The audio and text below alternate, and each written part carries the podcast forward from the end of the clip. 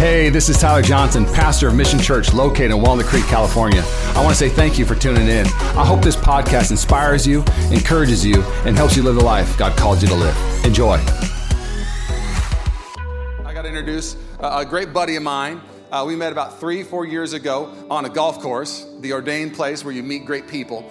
Uh, Robbie Hilton pastors in Tennessee, great church in Tennessee, Calvary. And um, you know when you meet somebody and you're just like, man, I think we're going to be buddies for a long time. That was Robbie for me. He, he, um, he's one of those guys when you meet him, you can just tell he's got one of those spirits that just pleases God. He, he, he loves with a passion, but he's got such a meek and humility about him that I just love so much. Um, he just, he takes God very seriously and nothing else really that seriously, and that's what I love about him. Um, here's a really cool fact about Robbie. He met his wife at age eight years old at kids camp. Come on now.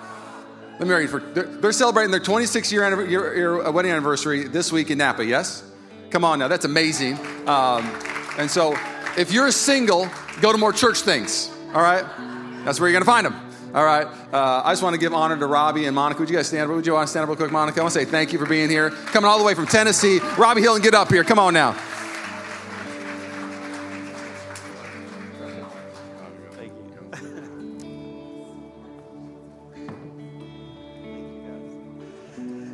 Anybody in the room love Jesus today?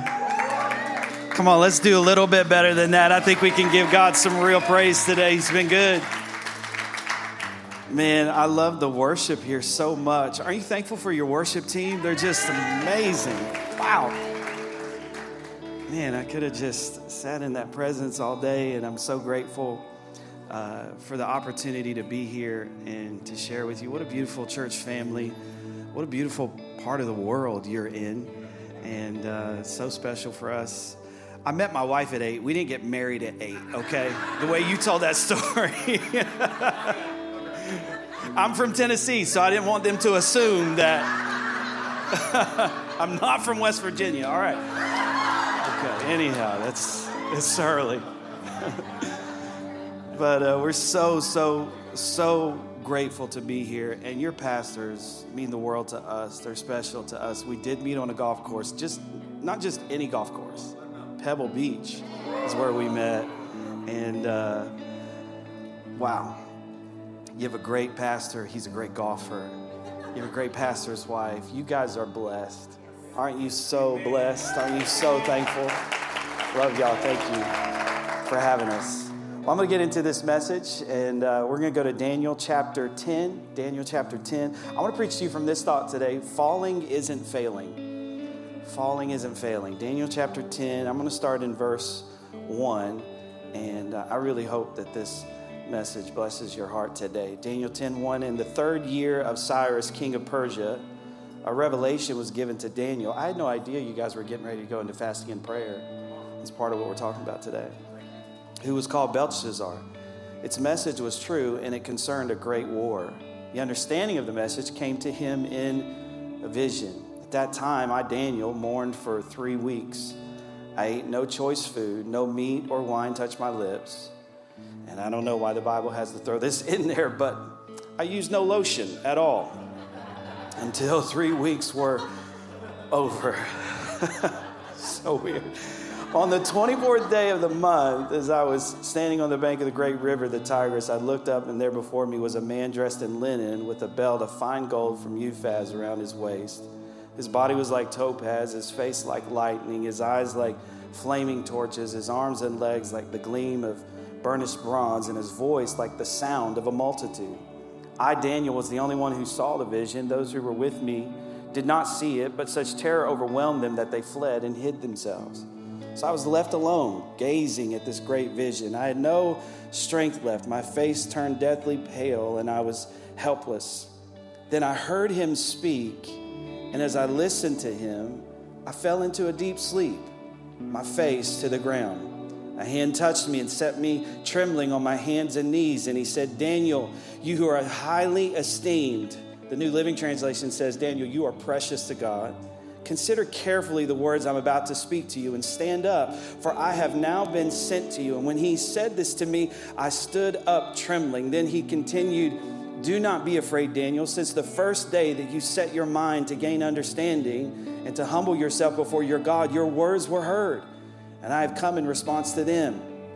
But the prince of the Persian kingdom resisted me 21 days. Not an actual physical person, but a spiritual high place, a spiritual uh, enemy that resisted this man, the Bible says. So he resisted me for 21 days, but I called on Michael. He said, and he came, he's the chief of princes. He came and helped me because I was detained there. Now I have come to explain to you what will happen to your people in the future, for the vision concerns a time yet to come.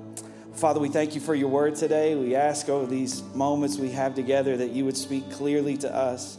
Thank you for bringing us together in this place today. In Jesus' name, amen and amen.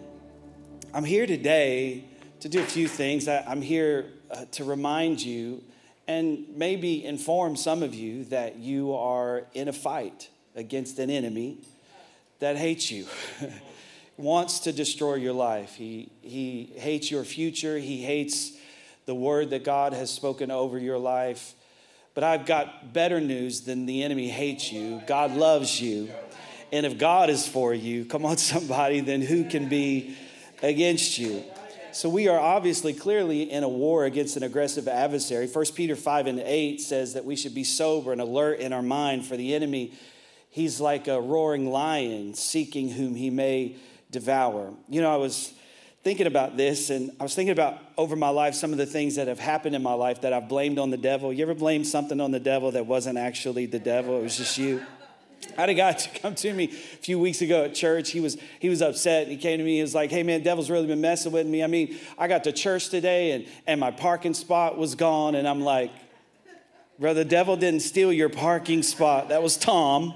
Tom took your parking spot, and Tom took your parking spot because you were late, homie. That's like." That's why. And so I think there are a lot of things we give the devil credit for that the devil is not actually doing in our lives, but he is actively trying to harm us, to stop us from everything that God has for us. But even though he is as a roaring lion, we serve the lion of the tribe of Judah. Come on, somebody. I'm, I'm grateful today that yes, the enemy is on the attack, but God is greater than all of the attacks of the enemy. Um, I was thinking about it this way Luke 22. 32, Jesus actually has a conversation with the disciples and Peter in particular, and he says to him, He says, Peter, Satan has desired to sift you as wheat. Reminds me of what Jesus said in John 10 and 10. He said, The thief comes to steal from you, to kill you, and to destroy you. But Jesus goes on to say in Luke 22 32, He says, But I have prayed for you. That's, that's good news, isn't it? Is anybody in the room just thankful Jesus is praying for me today? So he says, here's, here's how I view the enemy. Yes, he has desired to sift you, but I have prayed for you. And I think if we're not careful, we will put more confidence in the enemy's ability to sift us than the ability of Jesus to pray for us. And today I came to tell somebody that there is more power behind you than you could possibly imagine. You have an advocate with the Father, even Christ Jesus, who is seated at the right hand of God right now, praying for you that your faith would not fail. But he tells the disciples, he says, I think you should pray so that you don't fall into temptation. This is an interesting thing. Jesus is giving us two aspects or two dynamics of prayer that He prays for us, and His prayers keep us from failing in our faith, but my prayers keep me from falling into temptation. And, and God knows that we will fall into temptation, right? So he prays for us so that when we fall, he says to Peter, when you fall, you will return. Reminds me of what Proverbs says when Proverbs tells us that a righteous man falls seven times, but he gets back up. And we get back up not because we have we are awesome. We get back up because we have a God who is praying for us right now. And so I came to tell you today falling isn't failing. And sometimes what you think is a failure of faith is not a failure of faith. Sometimes it's a failure to stay engaged in the fight. So Jesus says, You should pray that you don't fall into temptation. Daniel chapter 10, verses 8 through 9. This is an interesting story in Daniel 10. Daniel has this encounter with this man, the Bible says. And when he encounters this man, he's, he's glowing, his, his body is on fire, he's made of bronze, his eyes are like torches, the Bible says, and he has all of these incredible things happening. And then Daniel has this encounter where he says, And then I heard him speak, and I fell into a deep sleep. It's almost as if Daniel had this fear come upon him. If you ever read the Bible, you notice that almost anytime an angel shows up, the angel has to tell the person that he appears to, hey, don't be afraid. I'm here, I'm for you. This is not an attack of God. I'm actually here to strengthen you and encourage you. And it's as if Daniel's having this same experience. He's like looking at this man and he's amazed by how he looks. But then the Bible says, then he hears the man speak and everything begins to change. The Bible says, I heard him speak and then I fell on my face in a deep sleep. I was afraid, but then I heard him speak. And this is why it's important for us to stay engaged in prayer. This is why this time of prayer and fasting coming up is so important for you as a local church because we need to know what the voice of God sounds like so that when other voices speak, we know that that isn't God. Because when God speaks, it doesn't cause anxiety in my life, it doesn't cause fear in my life. It actually causes me to rest and fall into a sleep. Oh man. So you and I need to know what he sounds like so when he speaks, we know it's him and when it's not him. And that voice that can shake the earth isn't meant to shake me, it's meant to calm me. That voice that makes nations stand still causes me to rest. And then Daniel chapter 10, verses 10 through 11, he said this He said, And then a hand touched me. So I heard a voice and this voice put me to sleep. But then a hand touched me and set me trembling on my hands and knees. And he said, Daniel, you who are highly esteemed. Remember, I told you the New Living Translation says, Daniel, you are precious to God. You who are highly esteemed, he says, consider the words that I'm about to speak to you and stand up, for I have been sent to you. And when he said this to me, he said, I stood up trembling. Notice this. He says that Daniel is on his face and then he gets up on his hands and knees and then he finally makes it up on his feet. This is important for us to know that when we fall, our recovery is not always from our face to our feet. Anybody in the room find yourself maybe just a little bit on your hands and knees right now? You're not all the way up, but you're not where you used to be. I wonder if there's anybody in the room today who's grateful that I might not be where I want to be, but I am definitely not where I used to be.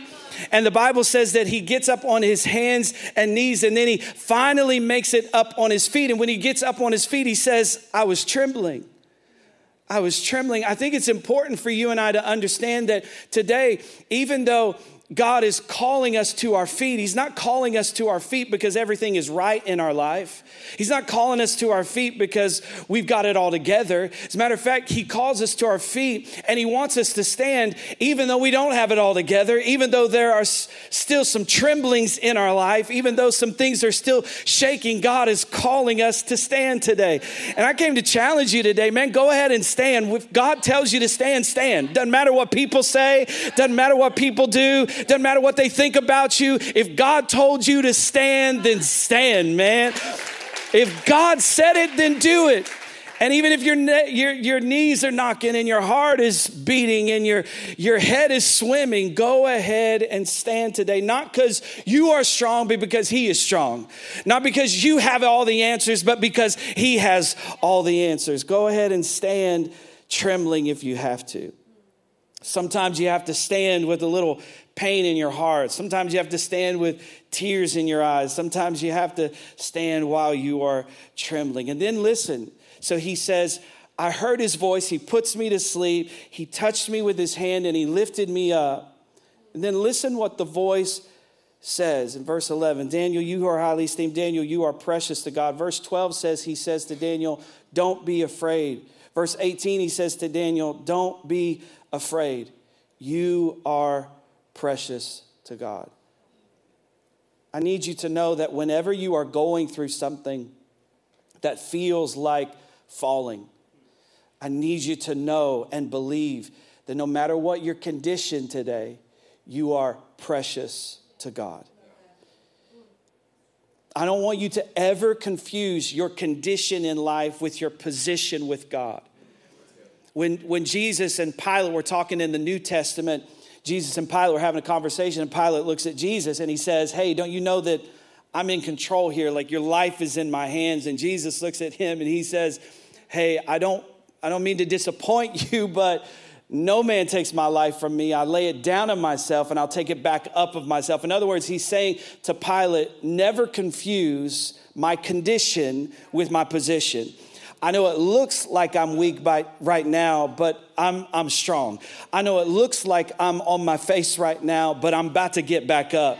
And, it, and, and there's even a verse in the Bible that says, to, it says that we should think of, of, of, our failures this way. When the enemy tries to gloat over us and we're on the ground and he's gloating over us, he says, Don't gloat over me because just as quickly as I fell, I'm going to get back up. And I feel for some people in the room, today is the day that you get back up. Today is the day that you stand back up on your feet. Today is the day where you respond to that call of God to stand up, knowing that no matter what I've done, I'm precious to God.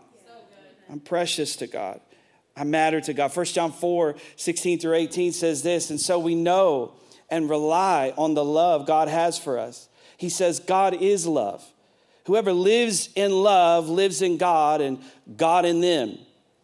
This is how love is made complete among us, so that we have confidence on the day of judgment. In this world, listen to this massive theological statement. In this world, we are like Jesus. That is wild to me. So there is no fear in love. Why? Because in this world, I'm like Jesus. I'm not going to be like Jesus when I, I die and go to heaven. I am like Jesus now in this life.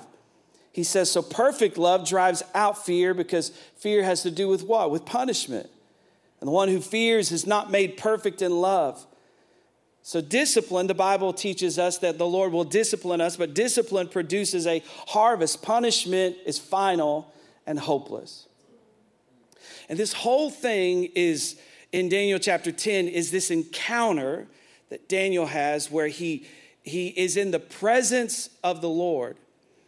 And Daniel has this kind of mindset as this is all happening that he doesn't really belong there. There's this fear, there's this trembling, there's this nervousness about this encounter, and the, the, the man is constantly letting Daniel know hey, don't be afraid, you belong here. And if I was your enemy, I would do everything in my power to make you believe that you don't belong in the presence of the Lord.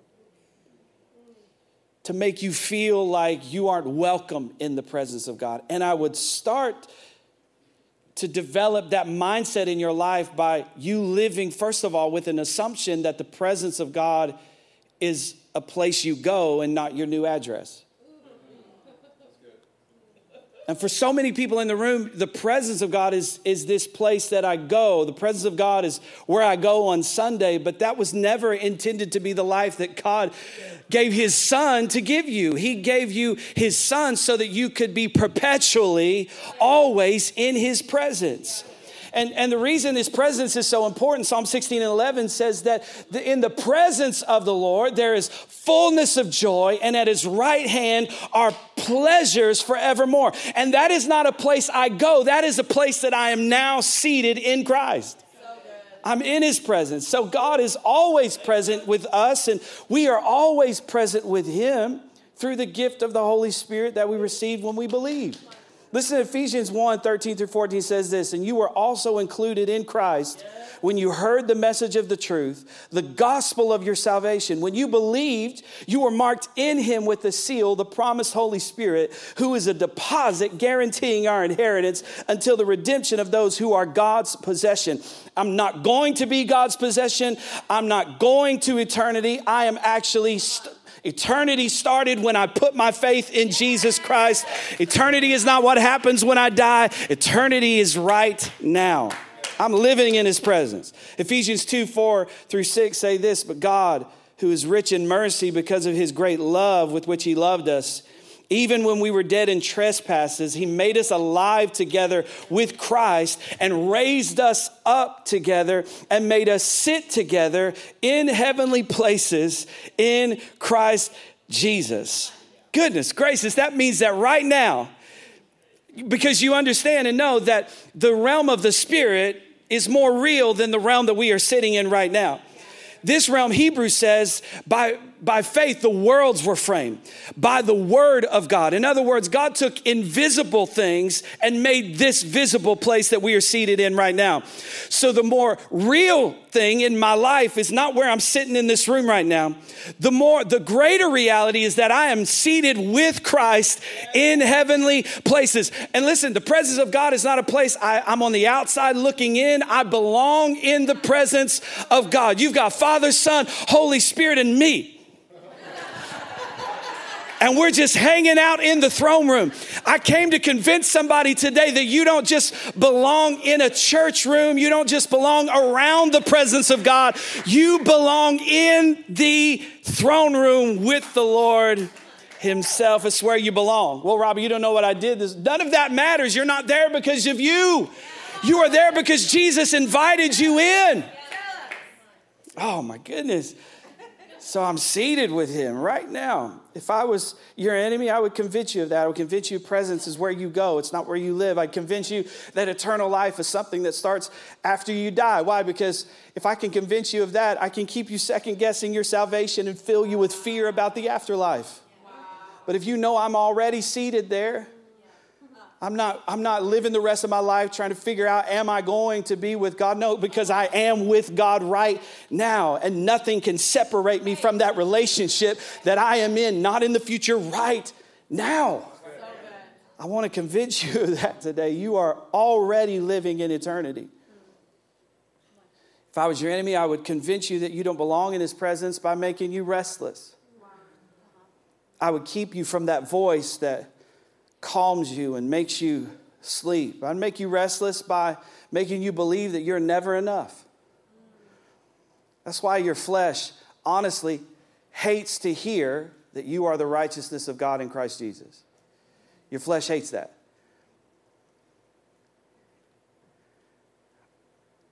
We hate to hear that because we're like, no, no, no, I am not that. I, you have no idea, Robbie. I'm the furthest thing from the righteousness of God in Christ Jesus. Our flesh rebels against that. And there's something we've, we've got we've got to do something to make ourselves righteous before God. Because our flesh hates to hear that you are God's righteousness. Hates that. Because why? When you believe that, the overflow of that belief is rest. The overflow of believing that I'm the righteousness of God in Christ Jesus is a heart that is at rest. Let me prove it to you in 1 John 3. 1 John 3 19 through 24 says, This is how we know that we belong to the truth and how we set our hearts at rest in his presence. If our hearts condemn us, we know that God is greater than our hearts and he knows everything. Dear friends, if our hearts do not condemn us, we have confidence before God and we receive anything we ask. Why? Because we keep his commandments. See, Robbie, I told you it was about doing all stuff right and just being right and always making all the right decisions. And like, keep reading. What are the commands? He says, and this is his command believe in his son and love people. We've made it too complicated. Our flesh wants to keep some rules and regulations and check off a list. God's like, I just want you to believe that I love you. And when you believe I love you, the overflow of me loving you the way you were meant to be loved is you will love other people the way I love you. Oh, man.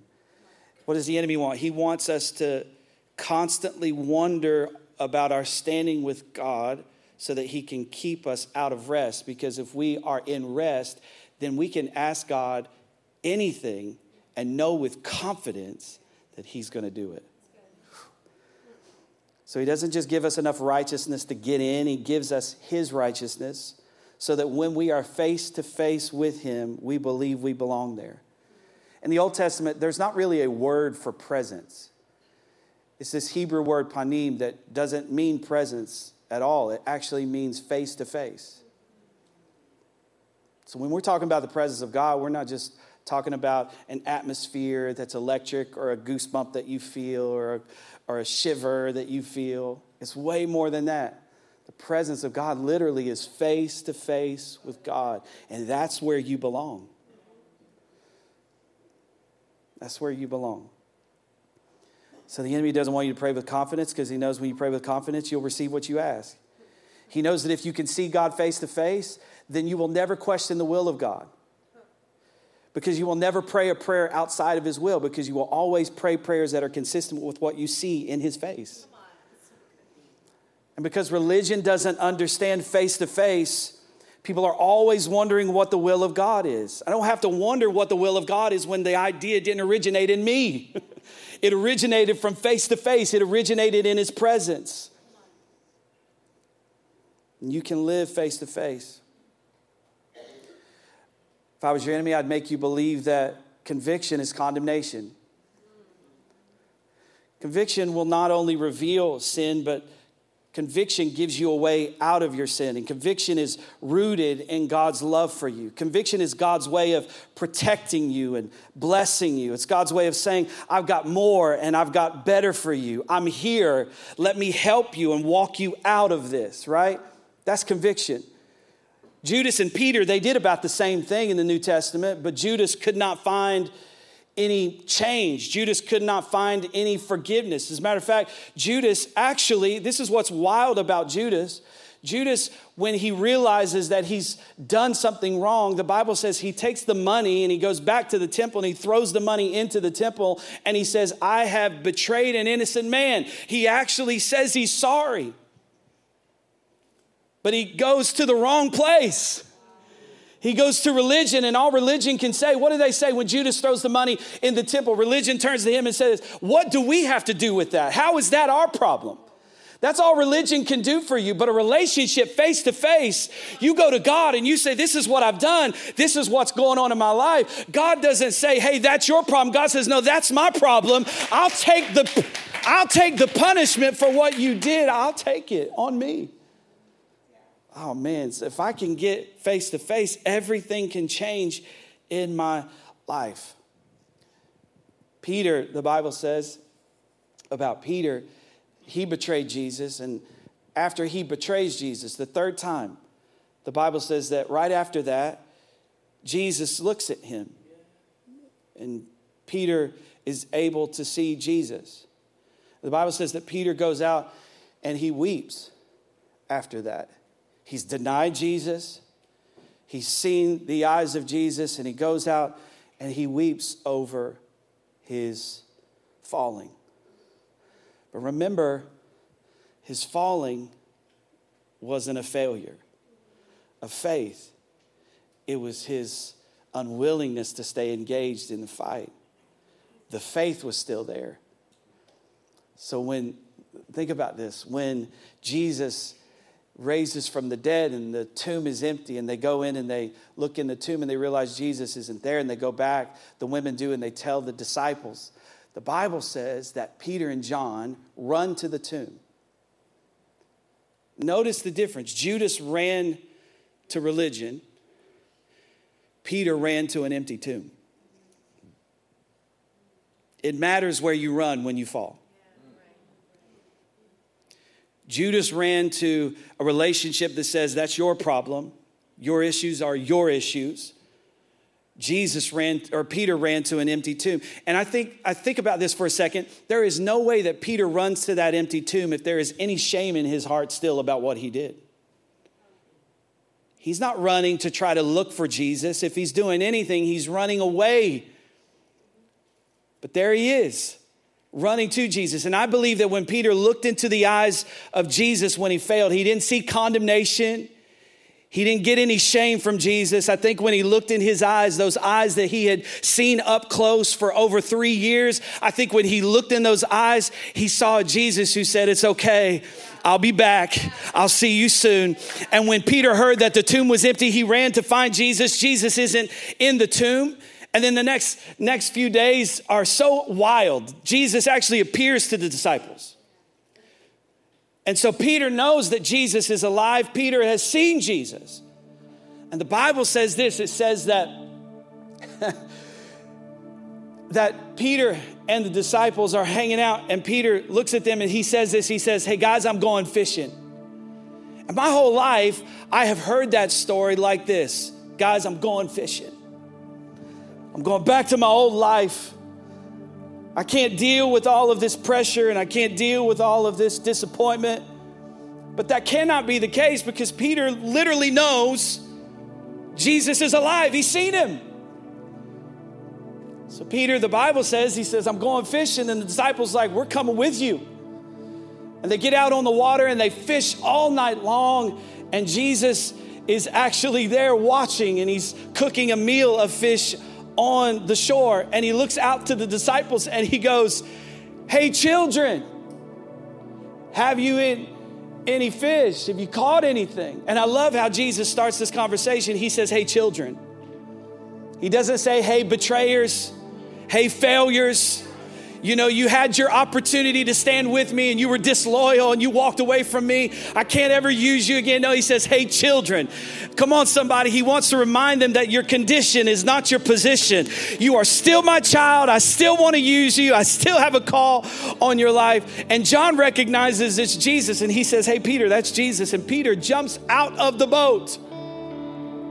You think if there's any shame in Peter's heart about what he had done, he's jumping out of this boat to go to Jesus. No, he's, he's going to Jesus because Jesus looked him in the eyes and said something different than religion says. And I love this because Peter, when he jumps out of this boat and he gets to shore, Jesus has this conversation with him and he restores his life. And when he restores his life, the Bible says that he does it around a coal fire. When was the last time Peter was around a coal fire? He was around a coal fire when he denied him in front of that girl in the courtyard. And here Jesus is, is cooking some fish on a coal fire because he wanted Peter to know that the worst thing that you've ever done isn't going to be the last thing that you'll ever do. And I want to redefine so that you don't go the rest of your life and every time you smell coal, you're reminded of your greatest mistake. I want to, I want you, the next time you smell coal, I want you to remember that this is the place that you were restored and this is the place where I called you again and this is the place where I renewed our relationship together. Oh man, I love this. And so Peter finds himself in this place where it's like, yeah, he fell. He fell hard, but he didn't fail. Falling isn't failing. In Daniel chapter 10, Daniel and the, this man have a conversation. And Daniel is listening, and the angel goes, or the Lord, whoever you think this is. he says, Daniel, he goes, um, Sorry, it's been a minute since uh, you reached out, um, but I, I'm here now. But I want to let you know that from the first day you set your heart to understand. Can you see Daniel? He's like, Are you kidding me right now? From the first day, I've been fasting for 21 days, and you're telling me you heard me the first day? Yeah, the first day. So you, what you're telling me is like I didn't put lotion on for 21 days, but you heard me the first day.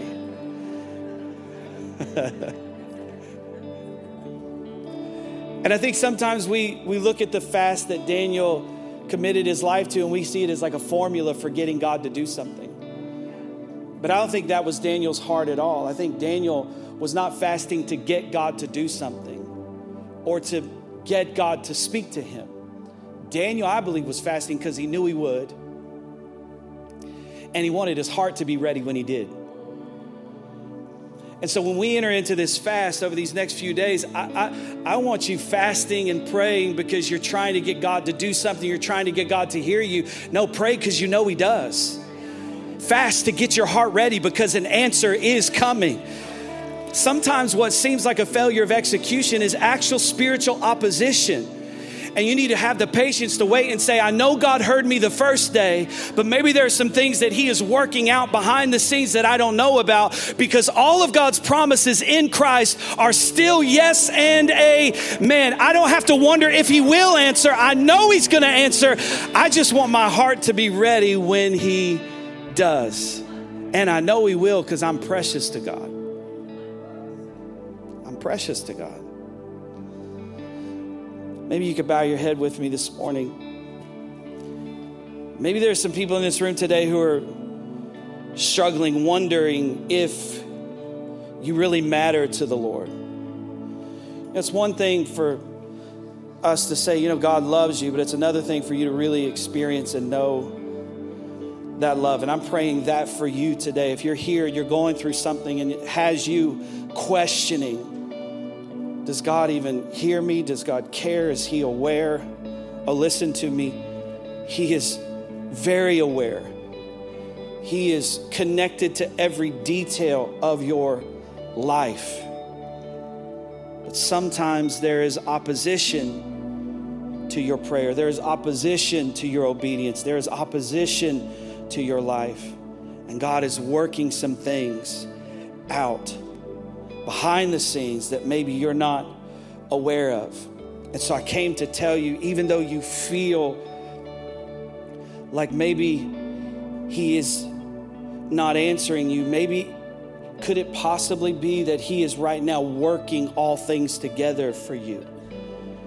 And even though you can't see the answer yet, the answer is on the way. So I don't want you to, in this situation, ever for a moment believe that God doesn't love you and that you are not precious to God. Maybe you're here in this room today and you feel far from God. Right now, you don't feel like you have a relationship with God. And maybe that's because you've never given your life to Jesus, or maybe that's because you've been walking your own way, doing your own thing. And today is the day where you say, I want to know Jesus as Lord. And maybe today is the day where you say, I'm coming home, I'm coming back. And if that's you, I'm going to count to three. And when I do, I just want you to throw your hand up in the air and I'm going to pray with you. And I believe in this moment that God is going to supernaturally begin to transform your life. If that's you and you say, man, I feel far from God today and I want to be brought near to God, I want to be in this face to face with God where I belong. If it's for the first time or the hundredth time, if that's you, one, two, three, throw your hand up in the air if that's you. Awesome, awesome. I see you. Come on, more importantly, the Lord sees you today. Come on, church, can we put our hands together for those that lifted their hand? Hallelujah. Come on, can we all stand up on our feet this morning and can we pray this prayer with those that lifted their hand? Let's say this Dear Jesus, thank you that you love me, that you gave your life for me. I give you my life. Take it all. Have your way. Use me for your glory. I repent of my sins. I confess you as Lord. Thank you for saving me. In Jesus' name, amen and amen. God bless you. Thanks again for listening to the Mission Church podcast. If you enjoyed it, make sure you subscribe so you can keep up on our weekly sermons.